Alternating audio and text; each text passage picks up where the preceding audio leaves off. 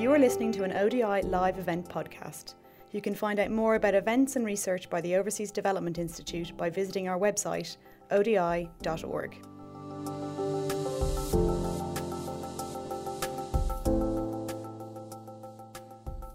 welcome everyone to uh, today's uh, joint seminar from the ODI and uh, the Independent Commission for Aid Impact, uh, ICAI, um, from here in London.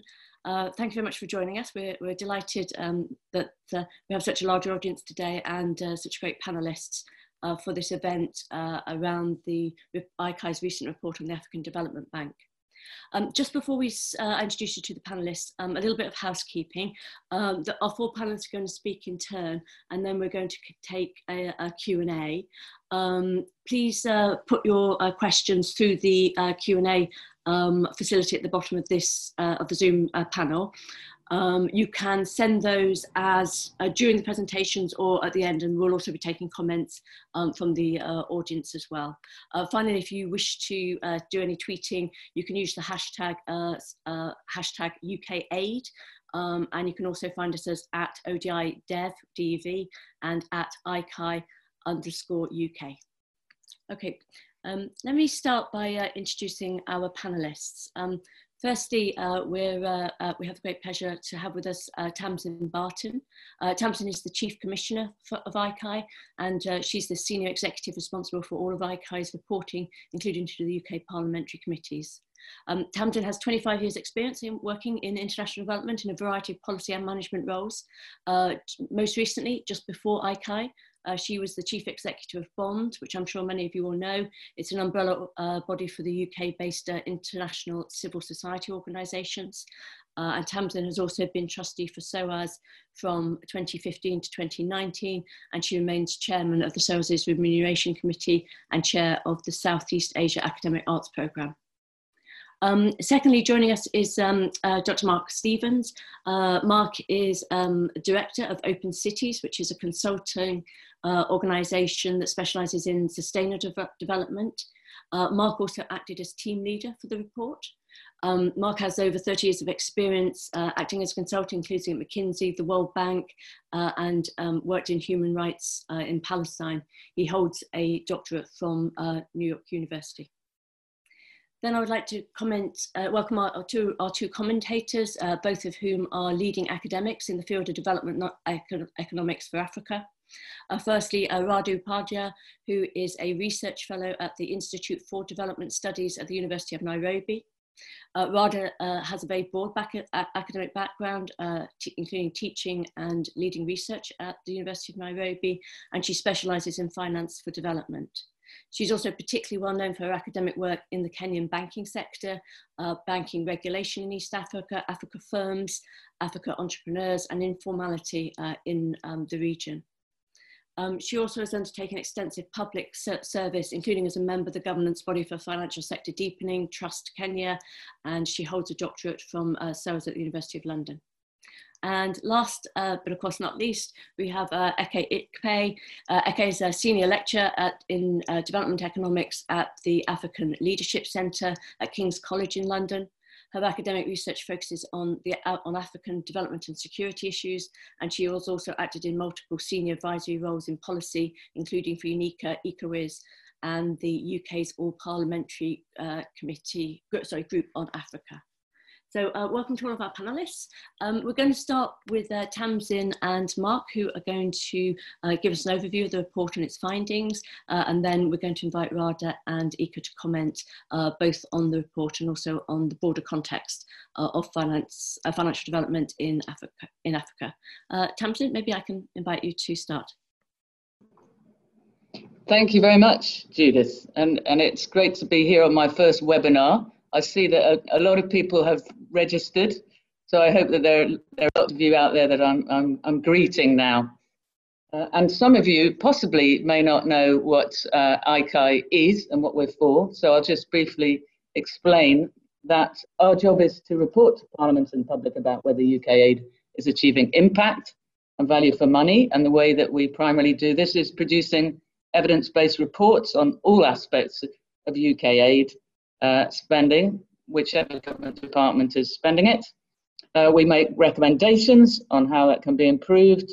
We communicate our findings, so today is an important part of that. And we have a process for following up on the government's response, because government has to respond within six weeks to the recommendations we make. Uh, we follow up to check whether they are implementing our recommendations.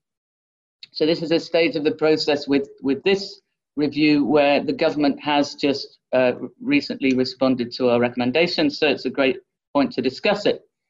Uh, stepping back a bit, I think it's important uh, for you to know that when we had a consultation about the topics that ICAI should review, the, the number one topic or area that people felt we should be doing more on was on multilateral aid spending because it's such a high proportion uh, of the spending and uh, perhaps less well understood.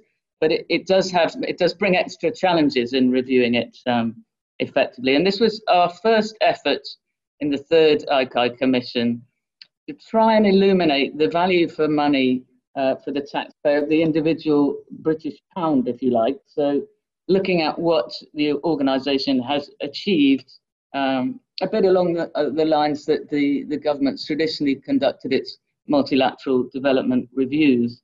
So in the past, uh, ICAI had focused much more only on, on, on the UK's role in relation to multilaterals. Uh, and we have done that, of course, in relation to the recommendations. But there's been a real attempt to engage with what, what the, the bank in this case uh, was trying to do.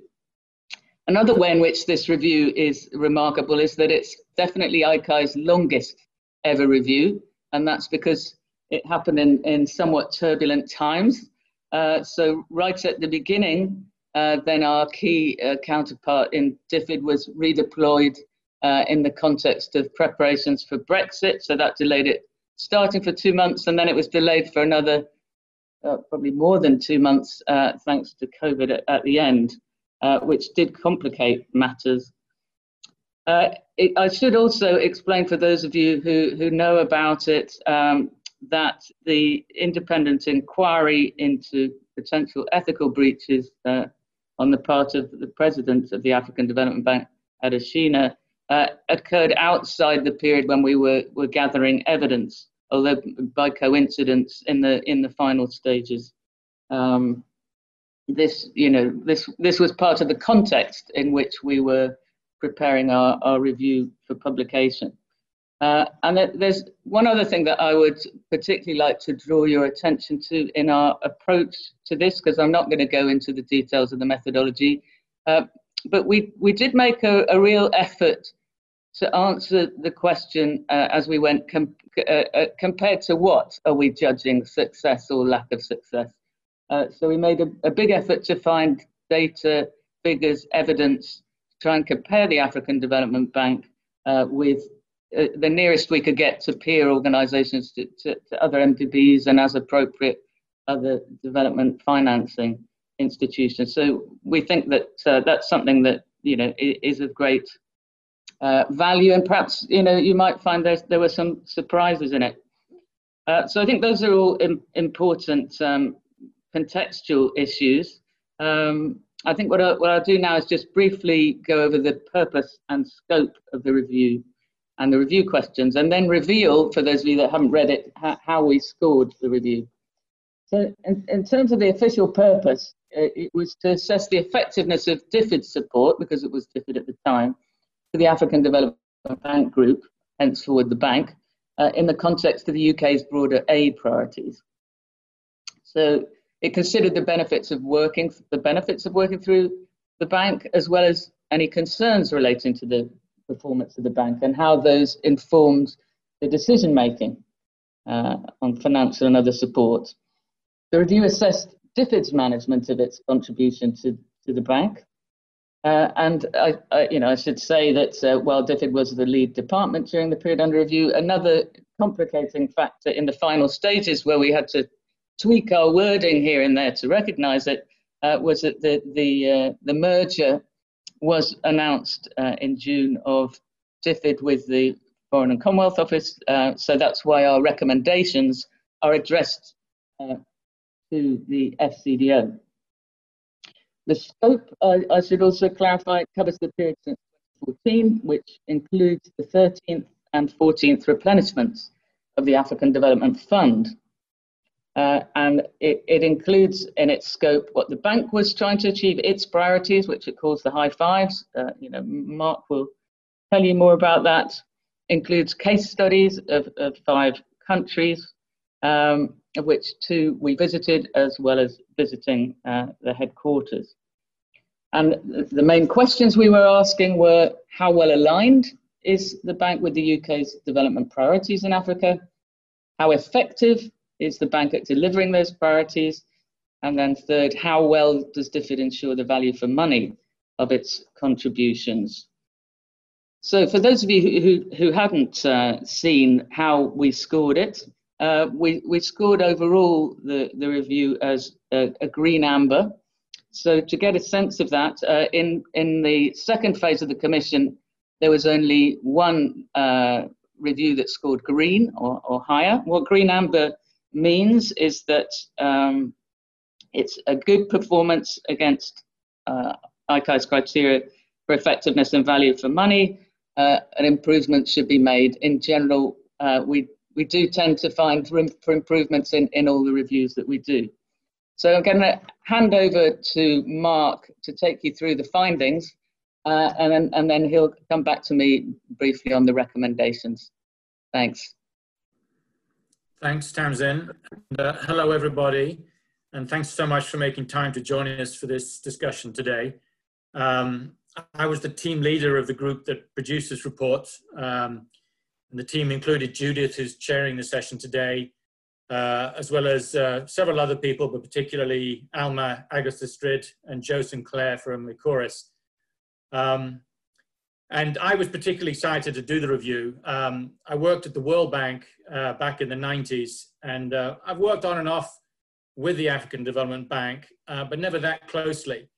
So I was really excited to do this um, review and to learn more about the, this institution.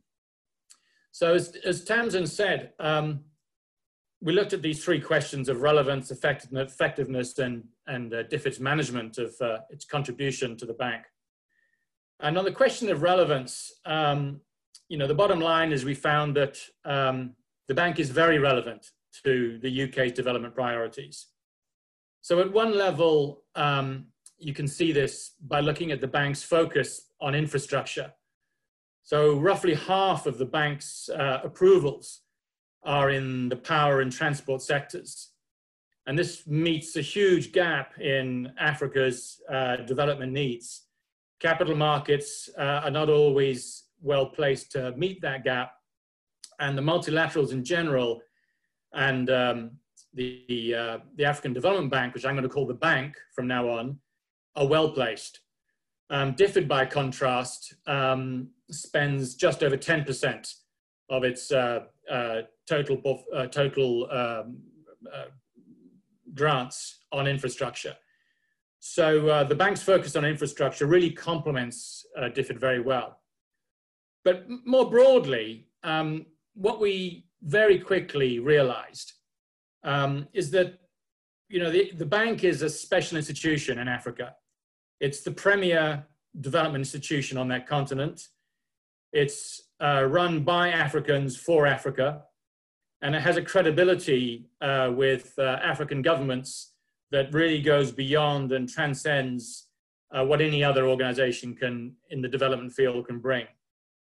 Um, so the UK's position on the board of the bank, and its uh, in particular its position as the largest contributor to the African Development Fund, which is the concessional component of the bank, uh, really gives it a, a very powerful and special uh, position uh, um, and, and an opportunity to engage right across the continent in a way that it couldn't possibly do on its own.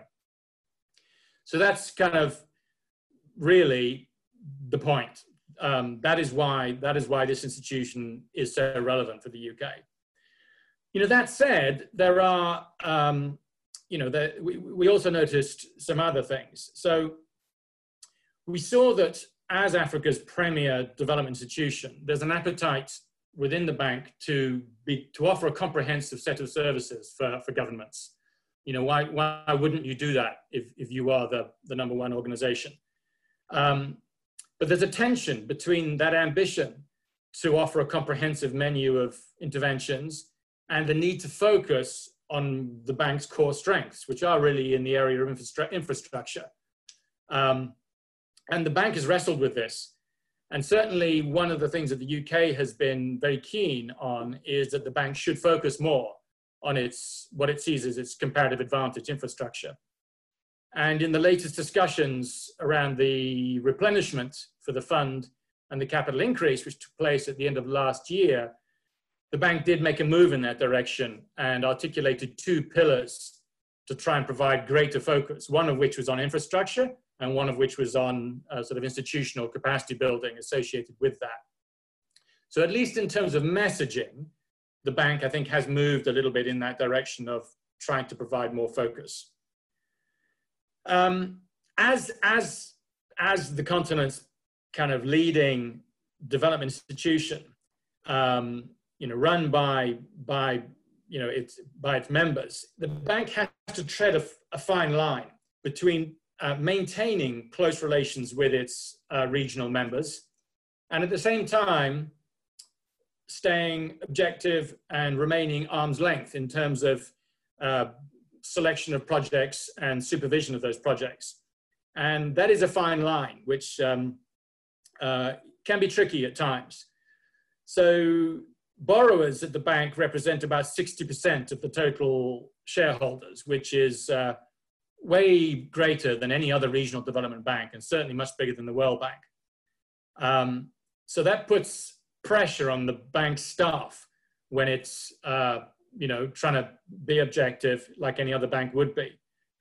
That said, um, the concentration of power in the largest shareholders is actually less than it is elsewhere. And um, if it comes to a vote, a 66% uh, vote is required. So uh, there will always be some non-regional members uh, involved. So bottom line, in terms of relevance, um, we found that the bank is very relevant and um, assigned a, gr a, green score for that part of the review. On the second component, effectiveness, um, we also found a lot of very positive news. So just looking at independent comparative assessments that have been done, uh, comparing the bank with other organizations, the bank comes out very well. So in a review done in uh, 2018, for example, um, which looked at um, a review done by the Netherlands, another one done by the UK, and one done by MOPAN, which is the multi, multilateral organizational performance assessment organization. Only two organizations were ranked in the top quartile for all of those assessments. That was the bank and the World Bank. Um, when you look at the uh, satisfaction rating for projects at the bank, um, the independent uh, development effectiveness uh, unit within the bank, uh, IDEV, uh, found that in 2015, 77% of projects were satisfactory. And that compares very well with the World Bank's um, equivalent, IEG, Independent Evaluation Group's assessment of satisfactory projects um, over the same period. In fact, it's slightly better. So, you know, uh, the bank does well in terms of those arm's length uh, objective comparative assessments. And it's also made satisfactory progress towards its own objectives, its own high five priority objectives. That said, there are obviously areas where it's struggled and, has made less progress. One is in the area of uh, fragile and conflict affected states. And DFID itself gave um, the bank a low score for that uh, in their multilateral uh, review in 2016 uh, and rated it as weak. But you have to take that in context um, because basically most organizations struggle in the fragile contexts um, partly because they are objectively harder contexts uh, to work in. So if you look at the uh, institutional score that the World Bank, the CPIA score that the World Bank gives to fragile states in Africa versus non-fragile states, it's 2.8 versus 3.4. So that's the context in which you're working, and that's why it's tougher. Um, that said, I think the bank, compared to the World Bank, has been slower to recruit staff into fragile contexts. There's perhaps been less effort to do that. And we heard uh, from several quarters that senior management at the bank have uh, not been quite as focused on this issue as they might have been and as they have been in the past. Safeguard policies um, are another area where the bank has struggled a bit, not because the policies themselves are, are weak, they're not. We found that they were absolutely comparable with the World Bank and others. The issue was lack of human resources to actually implement those policies on the ground. And on our um, uh, visits to projects in Uganda and Nigeria, we saw examples of uh, you know, where that lack of resources was resulting in uh, safeguards really not being followed up on. And that's, that's uh, detailed in our report. The bank hasn't mobilized as much private finance as, as others have done um, in low income countries, France, US, Netherlands, and others have done better, certainly in, in sort of the period 2012 to 15. That's according to data uh, collected by Attridge and others, um, published by ODI itself. Um, so that's an area that needs um, more attention. Trust funds are another area which, um, where the bank has been a lot less successful than, than others, such as the World Bank. Um, and bottom line there is uh, they haven't paid quite as much attention to the fiduciary and results management frameworks that are going to be needed to give other donors, third party donors, confidence in those trust funds uh, uh, and encourage them to put more money in. So finally, on um, how well did DFID do managing its contribution to the bank, um, well, we found, talking to senior managers at the bank, that the UK is well regarded as a technical partner. Um, it's, it's uh, it's paid a lot of attention to business processes, uh, to issues such as gender, to um, monitoring and, and, measurement of results. All of that um, they've put a lot of energy into. Sometimes a little bit too much, bit of a sense sometimes that the UK has waded too far into the weeds, but essentially a, very energetic partner. And there are challenges that the UK has been grappling with. The overall culture of performance in the bank isn't necessarily what it might be. Um, there's a bit of a, a, preference for form over function, we found. Um, rules rather than individual accountability, risk aversion, none of which is necessarily surprising. Um, I think when you're in an organization which is uh, criticized left, right, and center, you do become risk averse. But that's the kind of culture which the UK has been trying to change. That said, um, we found one example where we felt that the UK had crossed the line um, in its management of performance of the bank, which was the um, decision in 2017 to um, require what, what DFID would call a performance improvement plan, which is standard procedure for any project which has scored a B two times in a row. Typically, any project that DFID is supporting that gets a B twice in a row will be put on what's called a performance improvement uh, plan. But in the case of the bank, which is a multilateral organization, um, applying that performance improvement plan uh, framework uh, resulted in a lot of tension and a lot of pushback and a lot of puzzlement from senior management of the bank and a sense that in a multilateral context, this was a unilateral type approach that really wasn't fit for purpose. And our sense is that, um, you know, even though uh, it, it, did give DFID sight of some issues, in hindsight, uh, generally uh, it's accepted that that perhaps isn't something that would be repeated and rather, and actually this is what's been introduced in the latest uh, replenishment and uh, capital increase context, rather a, a, preferable approach is to provide an incentive for good performance rather than a, a, a stick for poor performance. Um, so, so overall, we felt as a result of our review, relevance was a green, effectiveness was a green amber, and uh, DFID's management of um, uh, uh, of its contribution to the bank was also a green amber. So it was a, it was a very positive experience. We had uh, great collaboration from everybody we spoke to in Abidjan and from the field officers in, uh, uh, in Uganda and Nigeria. Um, and so, um, yeah, uh, looking forward to the discussion and handing back to uh, Tamsin now. Thanks, Mark. I just wanted to finish up um, with our recommendations because those are always what we really focus on in our reviews to make sure that we, we follow through on, on improvements. So as you see, the recommendations pick up the themes from the findings. Uh, so the, the first one was specifically on this question of unilateral uh, reform intervention. So our recommendation was that FCDO should minimize unilateral reform interventions like the 2017 Performance Improvement Plan, which could undermine the multilateral nature uh, of the bank's governance structure, as well as potentially the UK's reputation as an honest broker. Uh, our second recommendation was that FCDO should take a broader approach to value for money. The cost income ratio ends up always being something that's closely monitored, but here the UK could be uh, losing uh, a, a, a sufficient focus on those areas where there are understaffing, which are priorities for the UK, like fragile and, and conflict affected states, for example.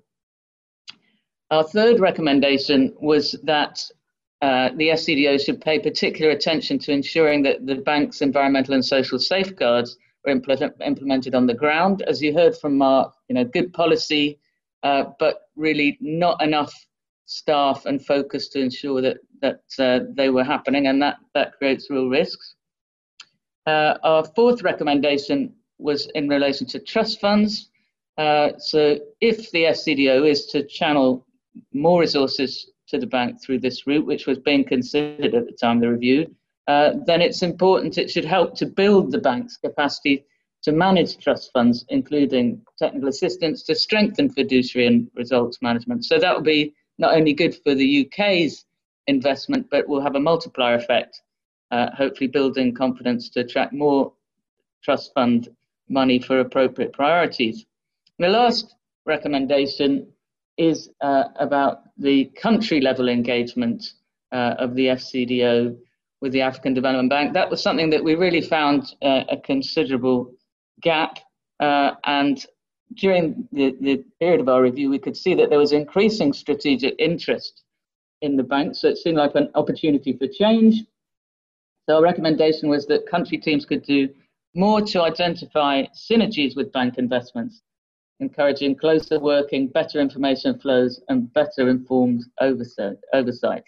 So we're looking forward to discussing um, the government's response to these recommendations at, at, the hearing in Parliament in due course. I, I, believe that there are some FCDO people in this webinar, but I don't know if anyone can speak to the, the government's uh, responses on these, but happy to talk more about them specifically as needed. But uh, for now, I'll pass back as from the ICAI side, uh, we've finished our presentation of the review. Um, Tamsin Mark, thank you very much for, for uh, that and for highlighting uh, both the, you know, the value that was found in the report from the, uh, of the AFDB, particularly in infrastructure, but also uh, its nature as uh, you know, an African institution run for Africans, as often described. Um, I think to some interesting points about some things that the AFDB could do better, particularly in fragile states and safeguarding, but also some pointers for the UK about how they manage their relationship um, with, the, with the AFDB. Um, I see too we're getting some interesting questions, so the panelists might like to have a look at, uh, at those because uh, I'm going to be throwing them back. We've got um, uh, uh one from Martin Fowler asking for comments about um, the work of the of the AFDB country offices and the work of the FCDO with them, and whether maybe we'd like to comment on how we saw that and um, uh, you know, what are the strengths and weaknesses? There's a couple of uh, questions here from John Gibb, a little bit more detail about infrastructure, and um, also from someone who hasn't given their name, but has asked a very interesting question about uh, some of the uh, debt sustainability issues and whether uh, here specifically asking about the African Development Bank, but maybe uh, multilateral development banks in general are contributing to debt sustainability problems in the region. Um, but uh, uh, to, to the participants, please, please keep those questions coming. we we are going to deal with those um, after Radha and Eka has spoken. Uh, but Radha, maybe I can uh, hand the floor to you uh, for, to, for your uh, comments and feedback. Okay, thank you very much. It's an honor to be on this panel. As mentioned by Judith, my name is Radha Upadhyay and I'm a research fellow at the Institute for Development Studies at the University of Nairobi. And my comments will be based very much more around the context, uh, you know, the role of finance and development and entrepreneurship and development. So if I can start with the context, and I'll really focus on Kenya as the place I know best, but as a place where uh, what are we? We're rightly lauded as a financial inclusion darling. And in the last 20 years, we've made big strides in terms of our private credit to GDP ratio. Um, but yet access to finance still remains an issue. And what are the key issues here? The high price, which has been discussed a lot, but what has not been discussed is um, the the sectoral issues. So we have a banking sector that has admits quite openly. Uh, there's a Kenya Bankers Association report saying we don't lend enough to agriculture. Uh, lending to industry over total lending has gone down in the last 20 years. And overall, there's very low lending to SMEs, and the tenor of lending remains very short term. So the finance remains very impatient. So the reason I give this context is to show that there is a role that a development finance institution can play to fill this gap. Um, and the rest of my comments will be, be based more around why it remains, um, it still kind of uh, remains a challenge of for multilaterals like AFDB to play this. The other context I'd like to provide is um, the role of industrialization in development. I think we're now all at the stage where it's accepted that sustainable industrialization is needed for economic transformation. It's in the SDG 9. Um, Africa is part of the high five priority for AFDB. And it's also a priority for Kenya in terms of the Big Four agenda and previously the Vision 2030 what I feel this report doesn't recognize, and I, I feel there's a need, and it's linked to some of the questions that have already come, is that there's a conflation between infrastructure need and industrial need. And I do not feel all infrastructure lending is useful for industry. In the specific context of Kenya, I do feel if AFDB had lent that same amount to build feeder roads rather than the Thika Road Highway, um, it would have had a more it would have had a better impact in terms of economic transformation. The next area I want to speak to is more related to AFDB in the private sector lending. As Mark mentioned, um, everyone, uh, AFDB rightly has done really well on um, large energy projects. So most of its private energy, uh, private sector lending is uh, is around this. And in this report, what I found most interesting was on page 15, where um, the approvals by sector, Industrialize Africa, which is a high five priority, but includes finance and transport, got 14% of total approvals. But loan approval for industry was only 1%. So that I feel is a key challenge that needs to be uh, tackled and um, I hope, you know, I hope we can have a bit of discussion on that. I'll now speak, you know, continuing this speak um, from what I've learned from a research project I'm doing on patient finance, but also from other industry experts. AFDB is seen as great for energy infrastructure projects. They're great at doing big power generation projects, um, though I'm, I think still some need, some work needs to be done in terms of the impact in terms of actually reducing power costs throughout uh, different African countries. What it's not able to do is lend to industry. where projects are generally much smaller ticket sized. I saw in the report a mention of um, the reviewers having uh, spoken to Dangote. My personal view is it's actually quite easy to lend to Dangote when it's got to that size, but the you know the need for lending uh, or borrowing in Africa, whether it's uh, you know the kind of mediums a, a, a million dollars, there's really no one doing that to make firms go from the medium to large size. And there is a key challenge because um, it involves judging market risk, which I don't, which I feel most DFIs uh, still don't have the capacity to do. And um, lending to industry also requires building capabilities, which is a very long-term uh, learning by doing, high-risk projects and it may, I feel, needs a change in mindset of how DFIs actually lend. And in turn, what donors expect from DFIs in terms of the, the return. Uh, in relation to lending to SMEs, AFDB and a lot of other DFIs have taken the focus, uh, have taken the view that they need to, they lend through banks because they obviously cannot lend directly to SMEs. And I, for example, in 2014, AFDB approved a 148 million line of credit to Equity Bank. And the idea is that this will help uh, increase the tenor of loans given by banks because these in turn are quite long term. However, I really struggled to find data on the impact of this. And it's not clear that banks are using these funds to lend to SMEs and in a, a highly liquid market like Kenya, the um, I think the issue of lending to SMEs is quite complex, and uh, it's not clear that this, these lines of credit, which are also mentioned in the report, are actually doing what they were intended to do.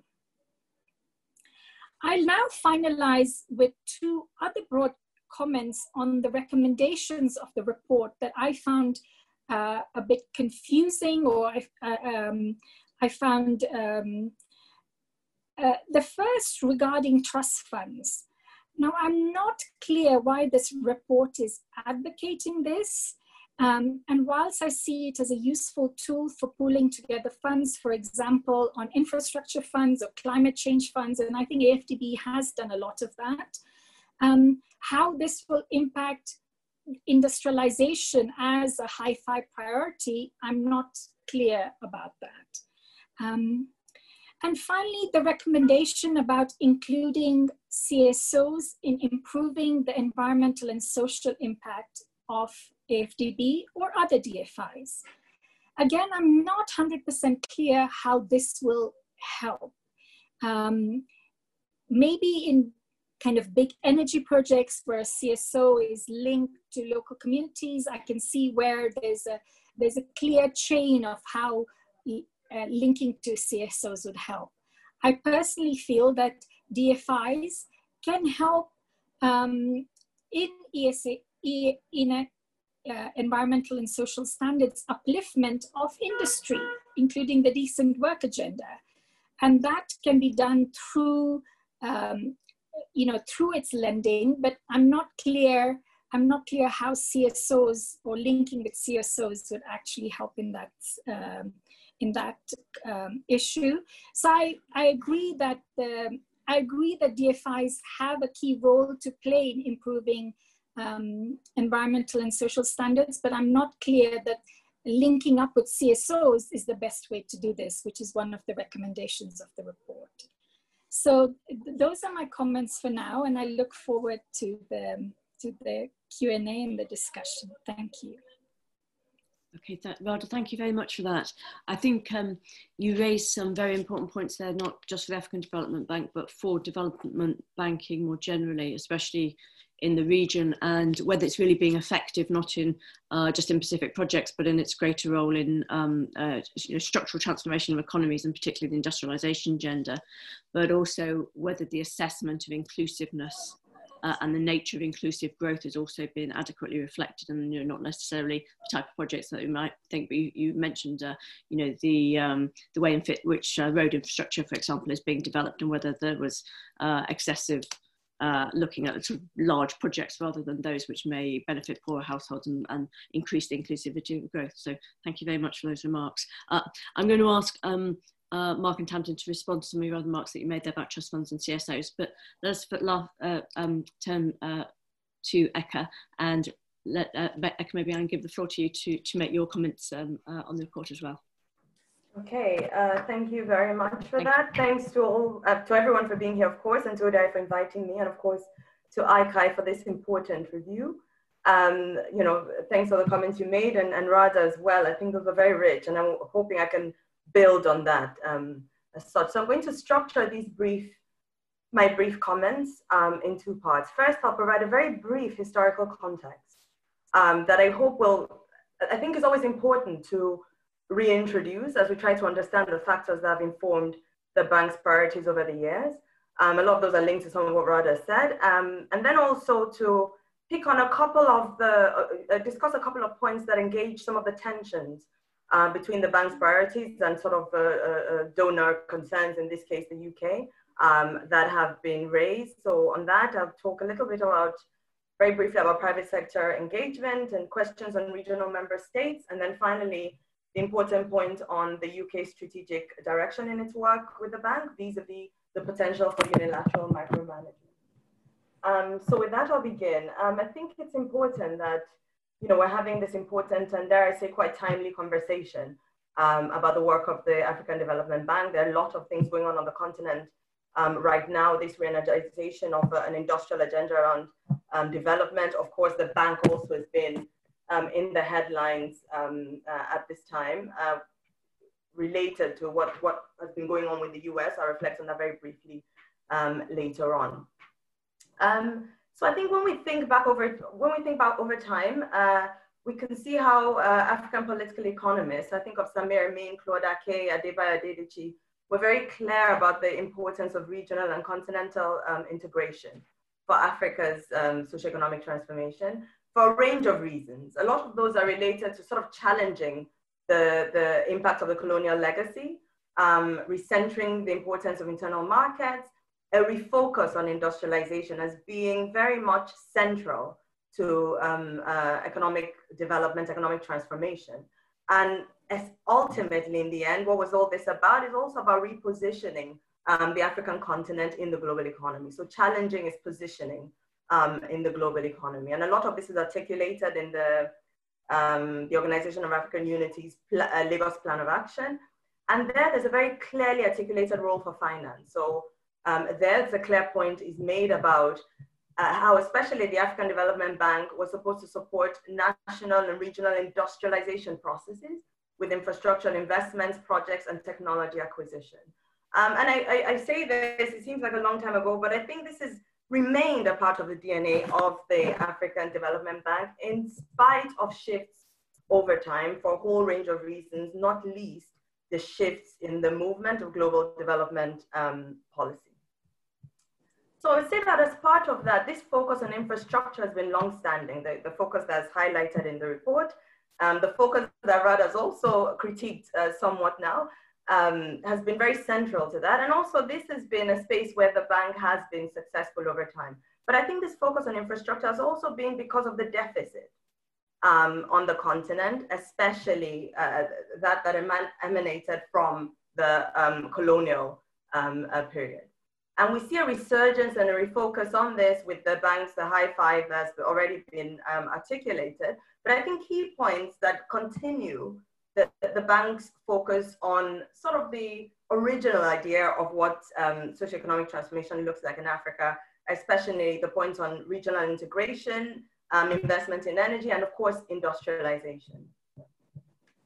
Um, and I would say that going back here, we think, you know, reflecting on this again, um, should cause us to think about the reading of the bank's, think again about the reading of the bank's financing as crowding out private sector resources. I mean, the report also acknowledges that there are many issues that can make it challenging to facilitate private finance. So I see a compare that, that comparisons between the, the bank and um, economies, especially, um, I, I, think there was mention of um, economies in, in Europe.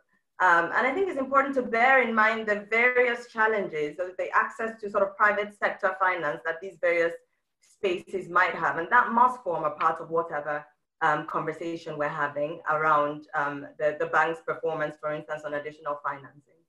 Um, I, I, think a more fundamental point for me around this is the reading that the bank should be playing, a, underlying all of this ideologically, the sense is that the bank should be playing a peripheral role to private capital's central role um, and investment, you know, in infrastructure in general on, on, on the continent.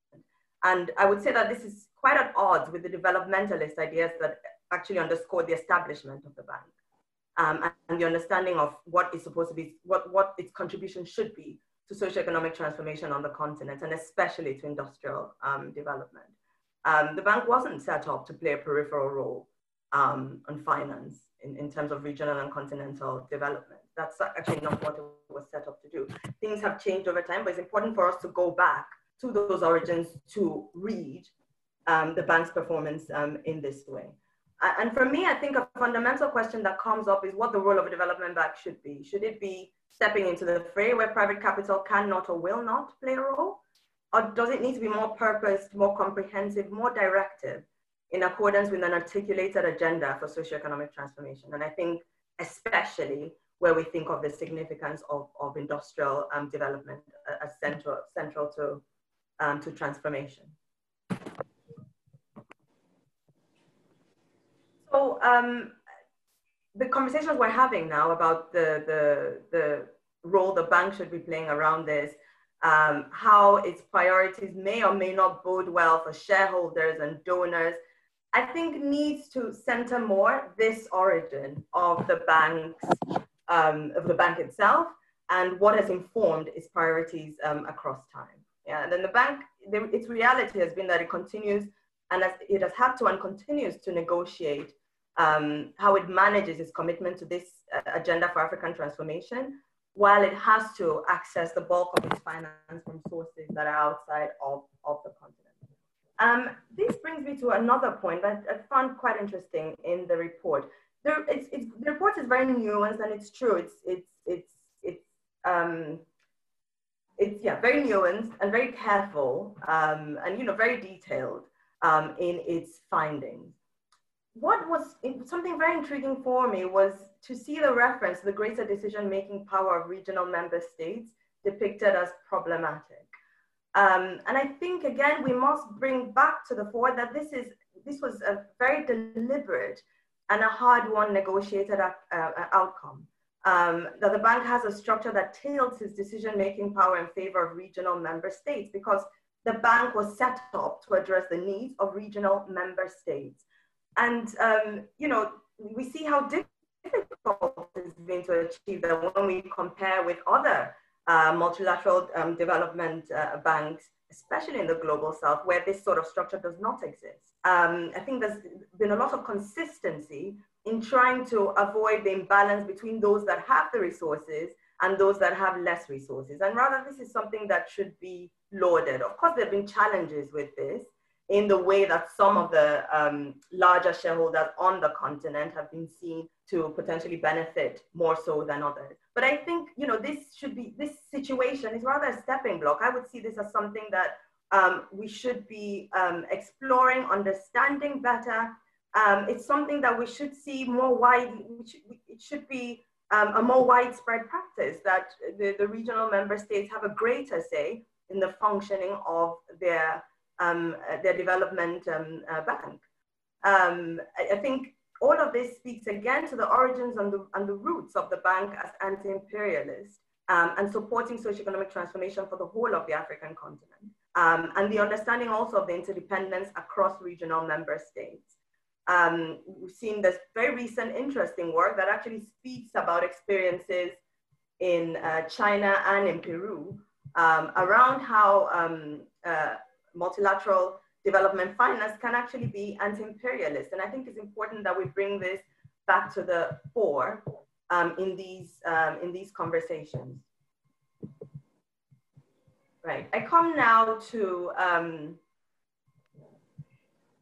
to uh, another point, or my final point really, reflecting on um, the UK strategic direction uh, vis-a-vis what has been uh, seen potentially as uh, micromanagement in its work with the bank. And the report, I think, very usefully highlights this um, situation with the 2017 Performance Improvement Plan, that's also known as the Accelerated Delivery Plan, where we see the UK deploy its donor leverage to enforce its implementation of, of, um, of particular policies. Um, and many challenges are raised with this situation. I think especially striking is the point around unilateralism versus the bank's multilateral um, structures.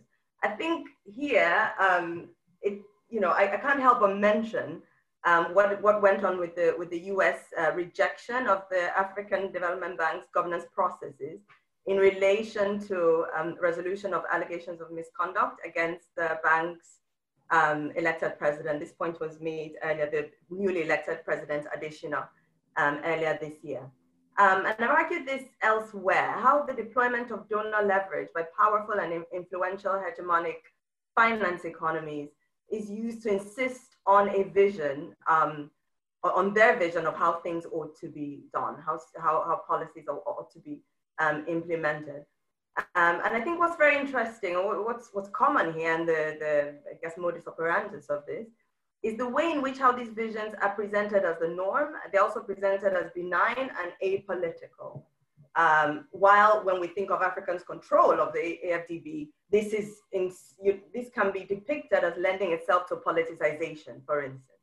Um, and essentially what we see here is how finance, and indeed they are, you know, cultural hegemons, can see the, object, the objectives as benignly adhering to some higher standards um, even when these are these can be due to ideological positioning. Um, and it's very essential for us to bear that in mind when we're reading these situations.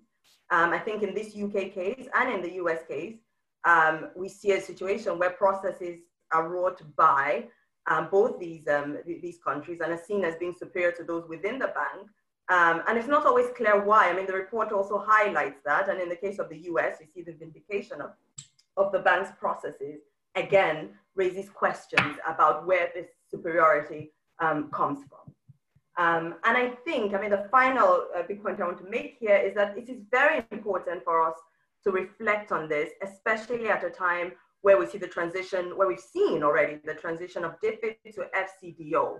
Um, because as part of the conversations around this transition, we've heard a lot about the concerns um, about how the, um, the, the focus of the FCDO may well increasingly be on the UK's narrowly defined interests.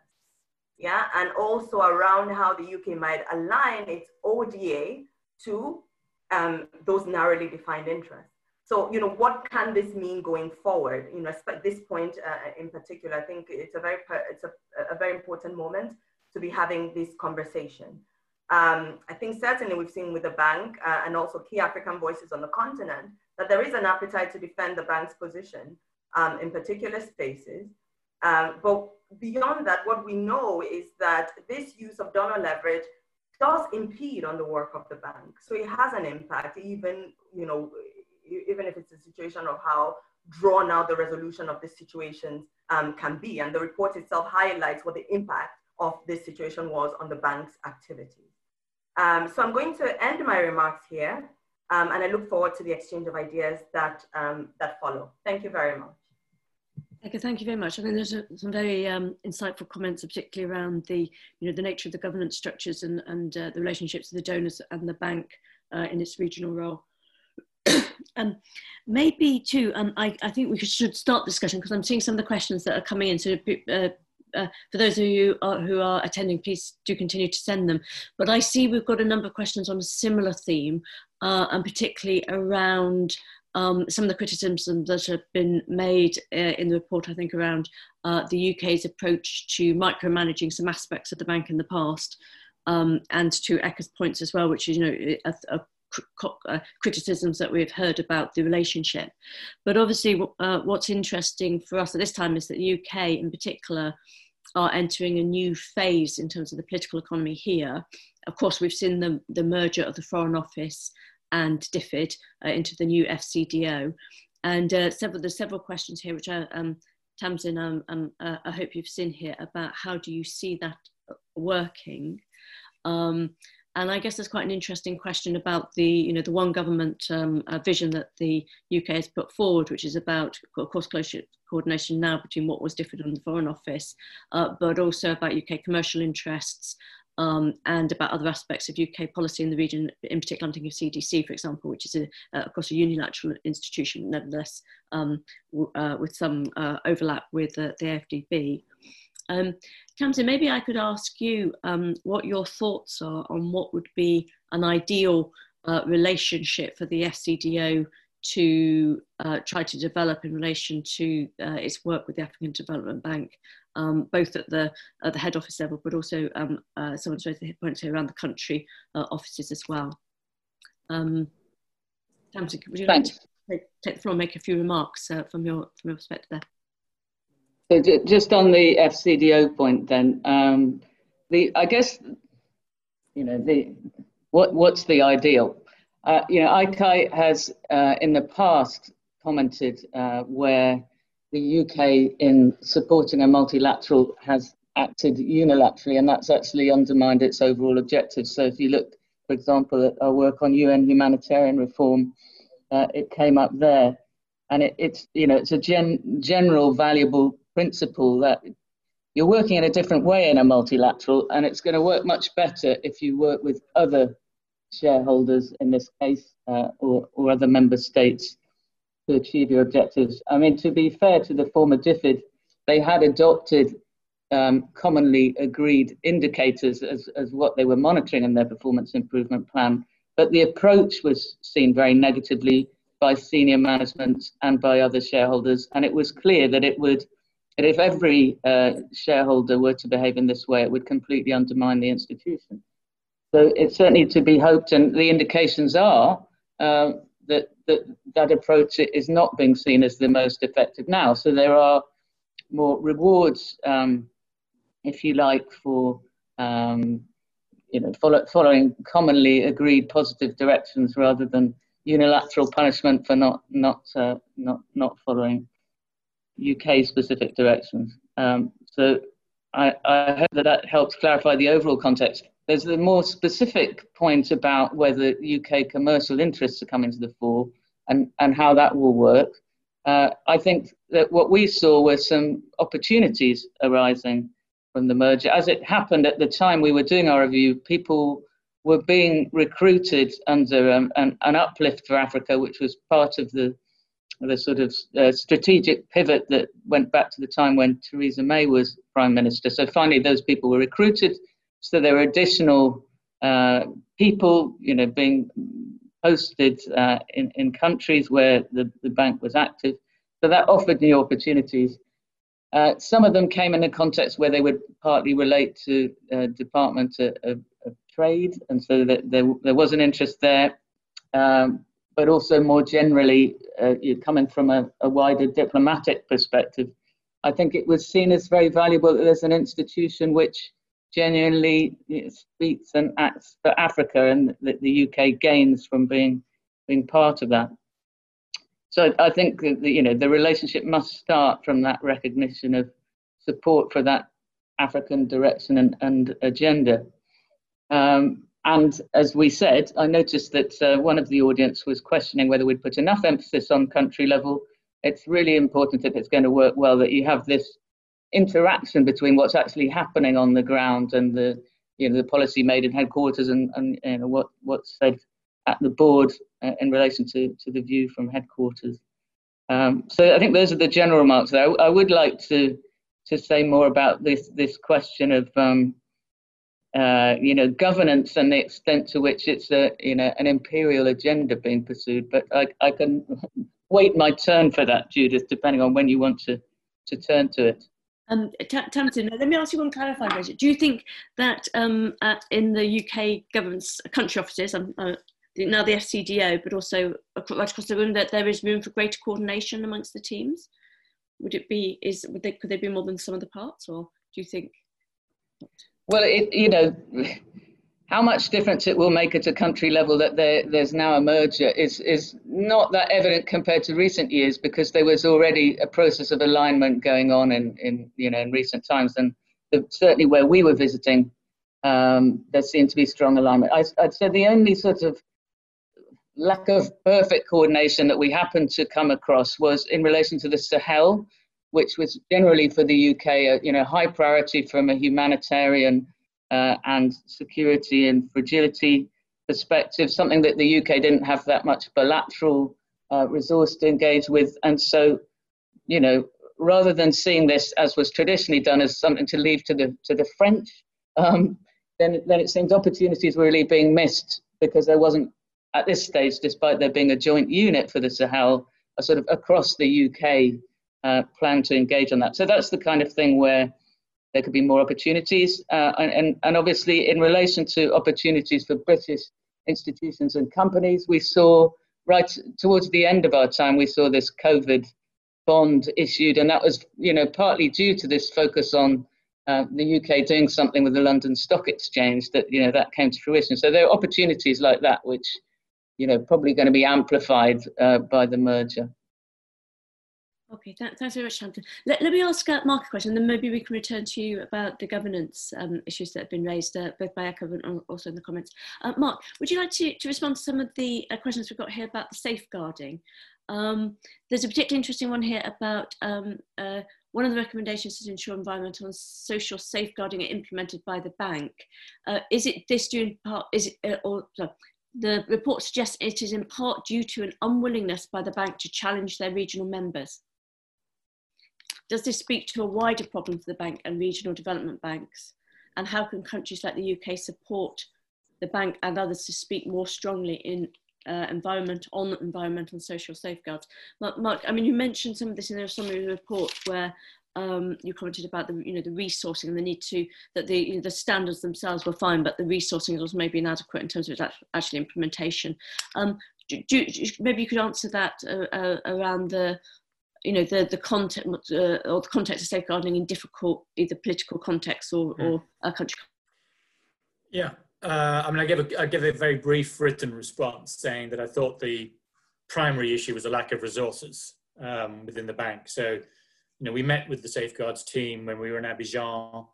We met with the new director of the safeguards team, who's actually just come across from the World Bank, and asked asked him directly how he compared the policies um, and that's why we concluded that based on that discussion that the, it, the, the problem is not at the level of policies, the problem is the level of resources within the bank. But you could say, well, why aren't there more resources allocated to the team? So maybe that's a decision. But that's in the context of um, an overall very stretched bank. You know, so on the one hand, people point to um, sort of uh, uh, various cost ratios which put the bank kind of at one end of the spectrum in terms of efficiency. But we felt that um, in general terms, uh, the issue now was that actually the bank needed more resources in some areas in order to deliver greater value for money rather than kind of cutting costs further. Um, so I think this, we, we reckon there were about 20 people working on environmental and social safeguards right across the bank. And then when we, you know, when we actually looked into this in our in our two country cases, you you could see on the ground that the bank is just stretched too thin. Um, it has to rely on other banks to do some of the follow up work, etc. Um, that said, we also had interviews with people working um, for government transport departments that you know said, look, the bank um, it's it's not it's not the first to um, you know, it's not in the vanguard in terms of safeguards. If there's a new initiative or a um, um, new way of doing things, it, it will normally not be the bank that's, that's proposing that. It'll be the World Bank or it'll be one of the bilaterals. But the, but the, but the bank will follow, you know, so it's not as if the bank is a long way behind the others in terms of safeguards. Uh, certainly not in terms of policies and intentions. It's, it's not leading the pack, but uh, it's not trailing behind the pack either. Um, and yeah, that's that's that's it really. Uh, and I think that that's what that's what we found. That's what we saw. Yeah, thank you, Mark. Yeah, I think there's a, a little bit of a difference between um, something that is value for money and something that is cheap, uh, in the sense that yeah. value for money is about being efficient, uh, but you you know you also need the resources to do a particular job. And when certainly 20 people for the whole of the African Development Bank, is a pretty uh, uh, except well a very thin team in terms of their ability to deliver quality. So we saw um, some very um, we saw some very impressive stuff in um, Uganda around one of the road projects just on the border with Kenya. Some grievance redress committees that were set up. Um, you know, all along the uh, uh, the road development, and talked to the people involved in those, and and really came away with a good impression about um, how actively they were engaging with the communities, kind of sniffing out issues, uh, you know, on the interface between the work, the, the, the, workforce and the local communities. Some of that had been put in place in 2016, 2017 after a major scandal occurred on a World Bank project, which suddenly made people aware of, uh, of um, actually this was a safeguarding issue. So it was a sexual harassment issue. But the bank very quickly put in place its own um, procedures. So, you know, yeah, it was certainly my impression that particularly at the grounds roots level of people executing projects, such as in some other, you know, the, the uh, field work we did in country, that the staff at the at the bank were were very concerned about these issues and aware of them. And in many ways, that counts as much as having a great safeguarding team, and that you have people at the project level who are doing want and know and do the right thing in yeah. terms of uh, you know, the delivery of their projects. And the rea- you know, the reality of these things is always just so complicated. So, you know, one, you know, one project we, we went to, you know, it was a displaced persons project. Families had been moved several years before. Where do you move them? Well, the reality is, you know, land costs money. So they end up being moved to, to land which is quite cheap. What's cheap land? It's land that's a long way away. So these families had been moved to really very remote places that were not well connected. And, um, and then no one had kind of followed up you know, uh, because that's what happens. Organizations move on. So I'm not saying it's kind of drastically worse than elsewhere, but if you're short of, of people, then you're not going to follow up several years later. We did. And um, there was a problem because these, these, these were stranded families and uh, people had forgotten about them. So we pointed it out.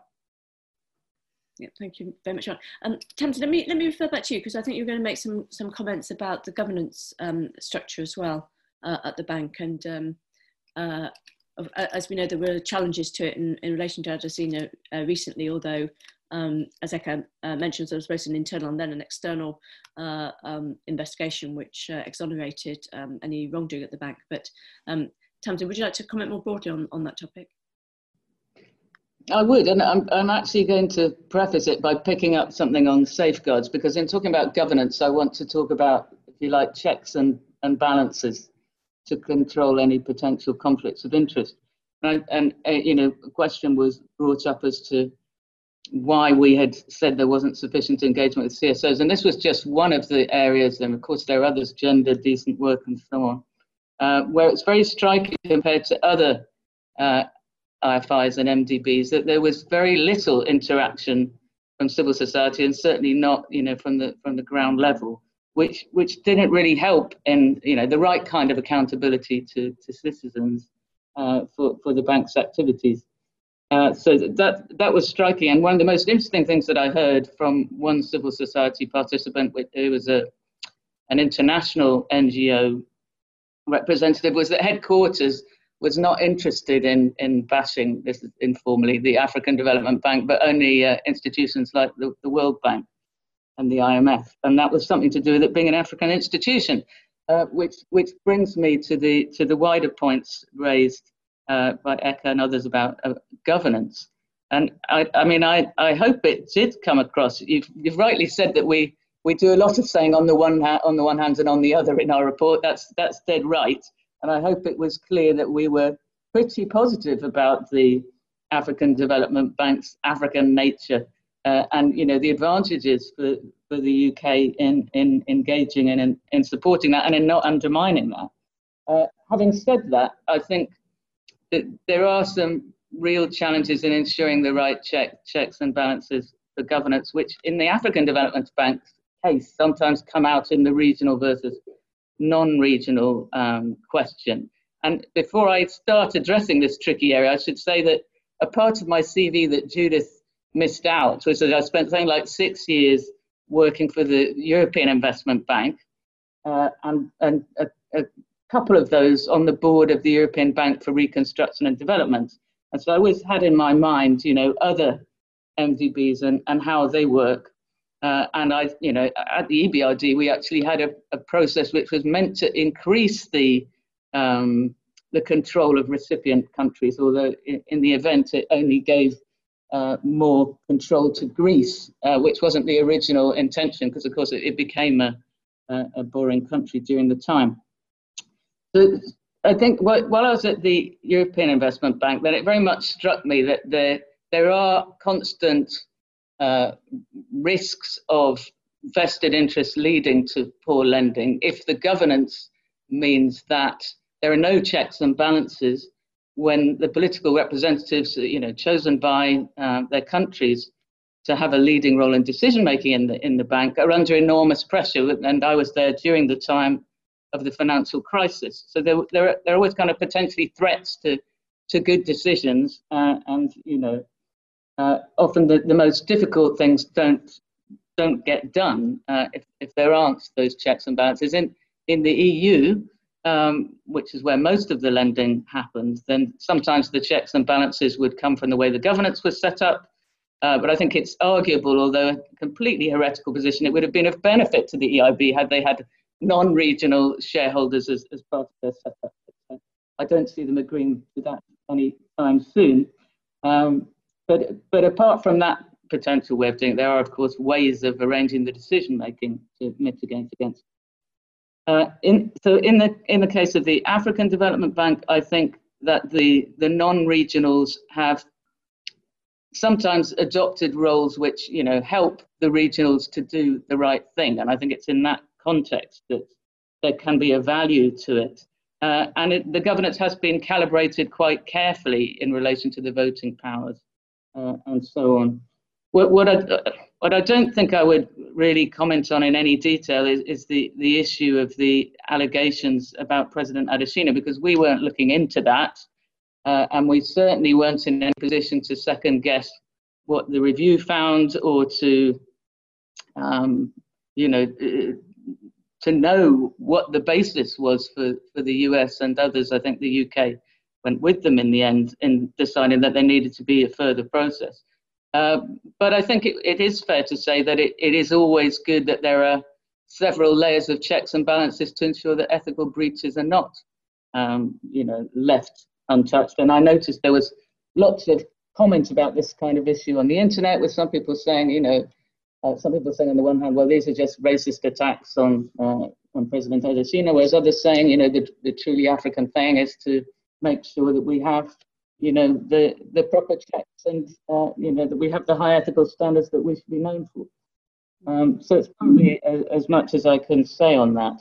I mean, we, we didn't review the governance, we were just looking at some of the consequences of it, basically, and how decisions were made. Tamsin, maybe I can ask you one final question on the governance, uh, which is from um, a question from the audience, which I think is quite an interesting one, but more about the FCDO. Uh, the question is, the FCDO's response says it will accept all of the recommendations except the first one, which it partially accepts. This all sounds very promising, but are there any areas missing from the response in ICAI's review, uh, view, and did uh, the FCDO response go far enough? Well, it's great to have that question because I hope you'll be on tenterhooks and watching the discussion we, we have in Parliament. So I won't sort of steal all, all the thunder from there. Uh, because, you know, we try and read through the responses and work out what they're really saying. And it's been our observation in ICAI over many years that, that sometimes the government will only partially accept or even reject a recommendation at the time. And then we find out at our follow up that they are, in fact, fully implementing it. Uh, so the interesting thing about the, the first recommendation is that we were discussing it, um, you know, as we went through the review, uh, and so therefore our, you know, our recommendation in effect was informing an actual decision-making process, and we were observing at the time that that already um, the government was really adjusting the the way that it was working and away from what was frankly an unusual, if not unique, approach uh, in the context of, of, the multilaterals. Uh, in at least I think Mark will correct me if I'm wrong. We found it hard to identify another exactly analogous case where there was a, a, a specific reduction in the replenishment as a result of a, a perceived performance failing in, in, to the extent that we, we saw it in the African Development Bank. But it does seem to me that they are um, accepting uh, the direction of our recommendation, but it's almost as if um, you know they don't want to be uh, accepting that they ever did anything wrong in the past, and, and, and, I think that's a sort of normal thing when we do reviews. Um, that it, you know, that it's not usual that you say any department we're looking at saying, "Oh yes, we were completely wrong two years ago. Thank you for pointing that out." But um, perhaps, perhaps I'm wrong, and we'll find out more. Uh, you know, when we have our, our hearing in Parliament. Okay, thank you very much, Tamsin. Um, maybe we can, um, uh, I'd, I'd, like to finish with a couple of questions for Radha and for Eka. Um, really a little bit more about some of the criticisms that they made in their comments, but what they would like to see done or what could be more positively done, uh, possibly through the African Development Bank, but also more generally. Um, Radha, I don't know if I could ask you first. Um, you raised this, uh, you know, your, the comments about the lack of financing in some key areas for uh, industrialization, and particularly the fact that I think you said it was one percent of financing is going into, um, uh, you know, private sector uh, uh, industrialization. And um, I see we've also got some questions about the uh, low level of financing that's going to the agricultural sector, despite of course it being a, a you know sector very high, high level of concentration for uh, low income households in the region. Um, what do you think could be done to increase those type of uh, the, the financing in these sectors, either by institutions like the African Development Bank or more generally? Um, as I said, I think there are no easy answers. Um, there was a question on the agriculture in, in this report, again on page 15, um, agriculture by sector got 11%, and then by high five priority, the Feed Africa also got 11%. I'm sure there are different overlaps. It's still not adequate to for the for the need for economic transformation and uh, for the fact for the level of proportion of people employed in agriculture in Africa. But as I said, there are not any clear-cut answers, particularly because multilaterals and uh, DFIs in general are, um, are, are designed to do big projects. Yeah, and uh, it's actually very hard to do. Uh, you know, it's very it's very easy to do a thirty million dollar. You know, to to spend 30, 40 million on a power project. Uh, very hard to find 40 firms that have the capacity to absorb a million dollars of debt on their books. Mm. So that key challenge of getting firms to that level to absorb that um, remains.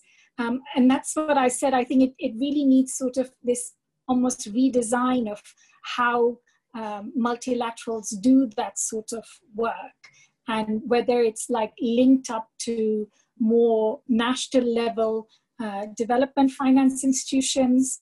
Um, but it, it I don't think there are very many easy answers. Yeah, I tend, I tend to agree with you. There's not an easy answer. And of course, um, uh, as you point out, uh, you know, as you point out earlier in some of your comments, the you know the uh, some of these large institutions try to achieve scale through intermediary lending to financial institutions, but the evidence for that type of lending for SME, you know, the impact on the SME sector is relatively limited. Uh, so it provides some, you know, short-term financing, but it doesn't really uh, increase the level of capital uh, investment in many of these sectors or the scale of the en enterprises. So it's kind of more of a survivalist strategy than, than a, a transformational strategy. Um, and of course, Radha, as you know as well, if we look at the private sector, we see a very similar pattern, if not worse, in the banking sector too, uh, where the level of uh, lending to these less commercially attractive, but much more important sectors is very low. Um, as you mentioned, uh, there also maybe there's a, um, uh, a space for um, more national or sort of smaller development banks of various types to, to fill that space. Yeah. So we've only got a few minutes left, and I want to um, thank, thank you very much, Val. But um, I can, maybe I can um, just uh, uh, ask you um, uh, a little bit more about to expand on your remarks. You commented about the um, uh, some of the, the criticisms of the governance structure and, and the relationship of donors with, with the bank. Um, but particularly, maybe I can ask you the same question I asked uh, Tams a little bit, particularly in the context of uh, the FCDO uh, formation. Um, what do you think would be the top policy recommendations for the UK to um, uh, rethink the, you know, some of the nature of their um, uh, relationships and governance uh, of some of these institutions, particularly those where they are donors, but also uh, maybe should be you know, stepping back in terms of um, the uh, you know, African ownership. Uh, I use ownership in a loose term, but um, ownership and governance in the region. No, thank you very much uh, for that, and, and thanks uh, for all the comments, of course, but Tamsin's uh, reflections also earlier on. Um, I think it's interesting that in the government's response, the, the one where they say they partially accept is the one on, on governance. So for me, that's an interesting, you know, worrying point as well, when, especially reflecting on what I said in the end about all the furore that surrounded the shift from DFID to FCDO and you know what that means for the UK's uh, engagement to its own strategic interests. Um, I of course support the recommendation that's being made here. Um, but I think my, my sense is this needs to be a more structural sense in how seriously counterparts are being taken on, on the continent. So I take Tamsin's point and I appreciate this comparison with the um, European um, Bank for uh, Reconstruction and Development. I think actually those examples are very important um, for making the point that this is not an African problem. So you, some of the arguments I'm making and the arguments many other people are making are because this is always posited as, you know, is the African problem. Uh, look at all corruption indices, look at all that. Now, if we take that out and say actually banks have these challenges in general, then we have to, so it is from that place we're having this conversation about governance structures. Then that's okay. There is a larger issue though, in that the challenges with the EBRD actually, they, they donor leverage doesn't play a role there. Now, you know, having non-regional members doesn't have, and the influence of non-regional members doesn't have the same influence as non-regional members in the African Development Bank because of the structure of the, of the economy and because of the way that Africa is positioned within that global economy. So this is where things are a bit different. And this is where, you know, I think it's a bit it, it's a bit more challenging that conversation about the influence of non-regional members in the African context because we have to historicize this. This is coming from a place where Africa has very has been positioned in very particular ways by some of these non-regional members, and we can't detach from that history. So really, I support this, but I think we really have to come to a place where it's about the structures within the bank itself how do we, so yes, in the end, we come around to that, but this sort of uh, unilateral actions around this is how things must be done, must be problematized. We must also problematize how these are presented as the norm, right? This, recommend, this is the norm. This is how things ought to be done. Ought, like, where does this come from? These are always positioned ideologically in, in, on, on a spectrum. You know, they come from an idea around uh, uh, um, um, market fundamentalism. They come from, so we must, I think, recognize all of those in the conversations. That's how I to see this. So not a simple answer, I'm afraid, uh, but I think, I hope a helpful one nonetheless. Thank you very much. Um, let me just answer a couple uh, of the questions. Maybe I'll, I'll, I'll answer them just uh, in terms of timing, just but such so people have had responses. And then I'm going to ask each of the panelists to um, to uh, make a couple of concluding remarks. Uh, Radha than I'll ask you first, then Mark, then uh, Tamsin, if you could go last. Um, so uh, Roy Cross asks, what hope do we have of placing a piece in the Daily Mail, in, in the Daily Mail to publicise the excellent work DFID does with the AFDB? Uh, I have to say, I, I have a personally quite a cynical view of the of the press, and unfortunately, they love a bad news story. Uh, and I'm sure Tamsin has had many experiences of this, where they tend to, of course, uh, particularly um, maybe uh, um, a newspaper like the Daily Mail that has a particular political agenda looks, you know, and searches for the bad examples. And of course, there's also always going to be some failures as well as successes. Uh, we just have to um, uh, try to, I think, um, be balanced when we see in the press ourselves, but also um, be aware that uh, those who are influential in policy circles often have much more balanced and um, uh, nuanced. I was about to use intelligent, but maybe you read the Daily Mail intelligent perspective. Um, we also asked, I had a question um, about, um, uh, you know, does the World, does African Development Bank um, contribute to debt problems, particularly in Nigeria? I have to say, personally, I'd say it doesn't.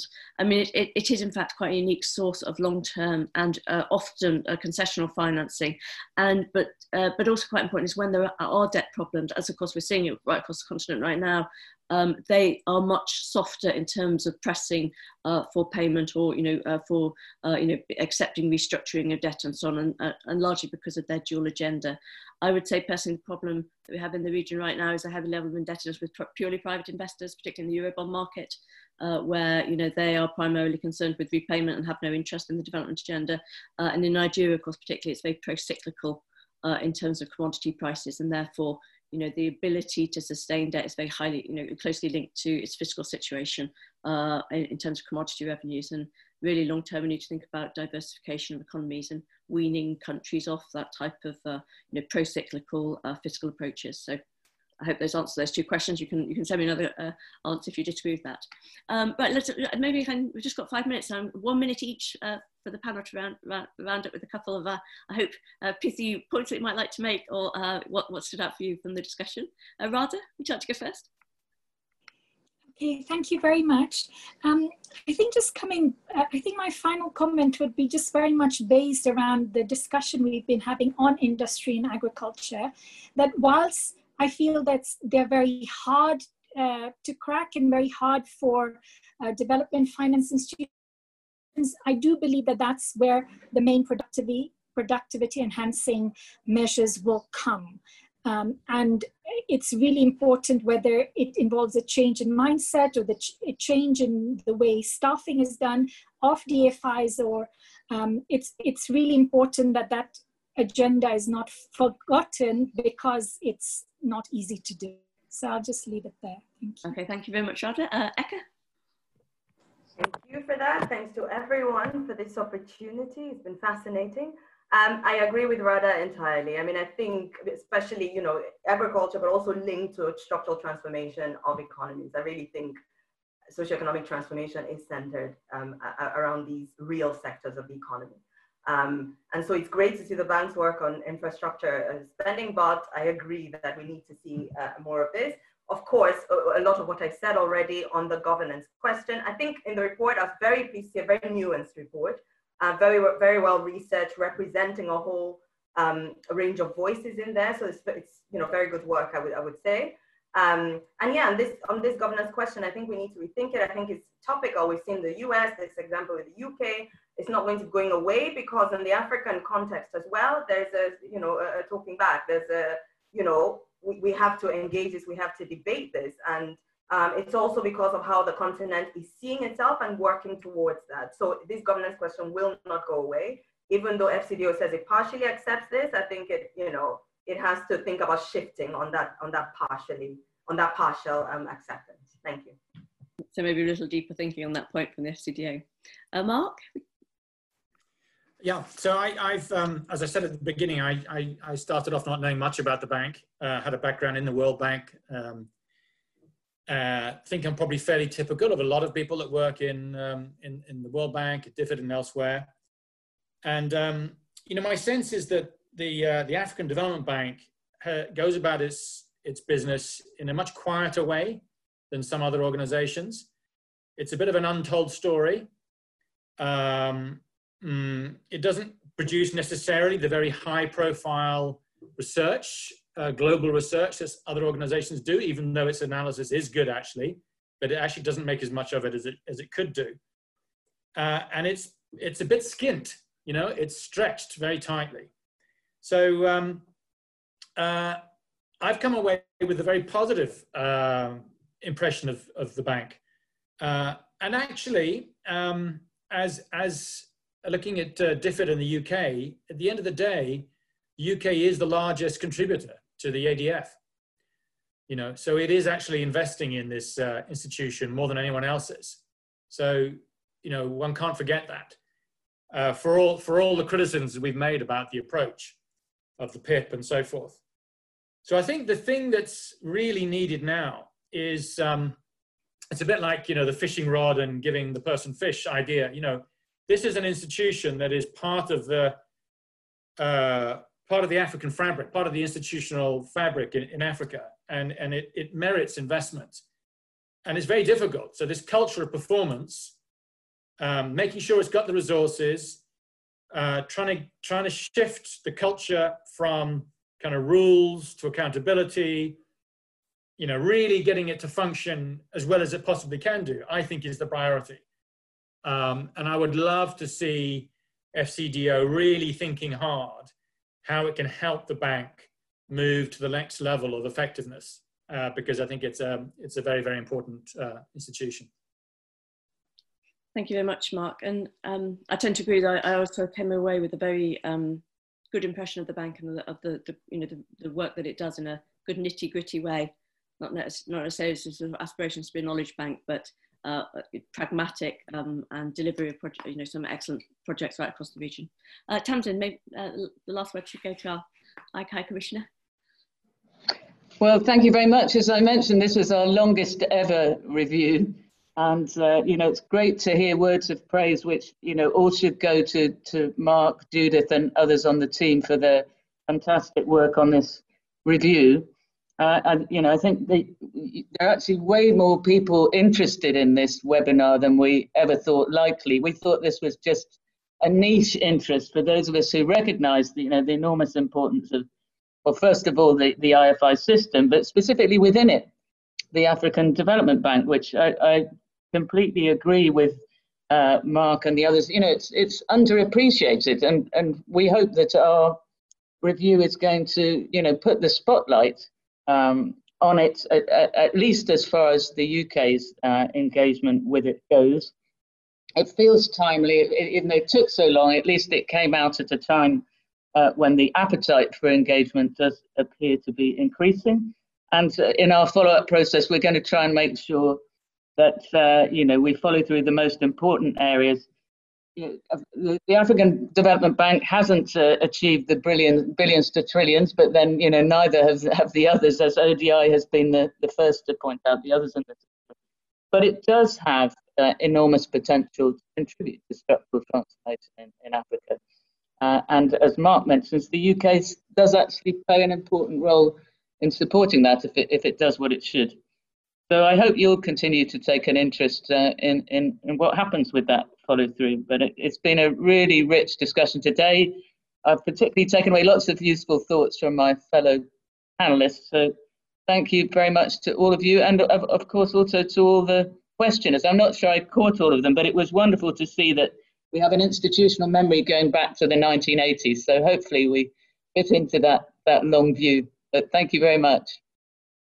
Okay, Tamsin, thank you very much. And uh, uh, thank you very much to, to uh, uh all of the um, uh, participants for attending the ODI seminar and, and for ICAI uh, for partnering with us.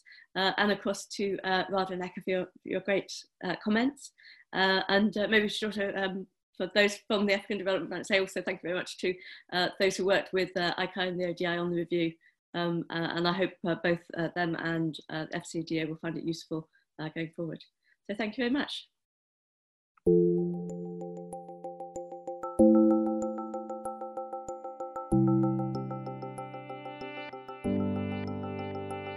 Thank you for listening. For more ODI live event podcasts, find us on SoundCloud or subscribe to the Overseas Development Institute podcasts via iTunes.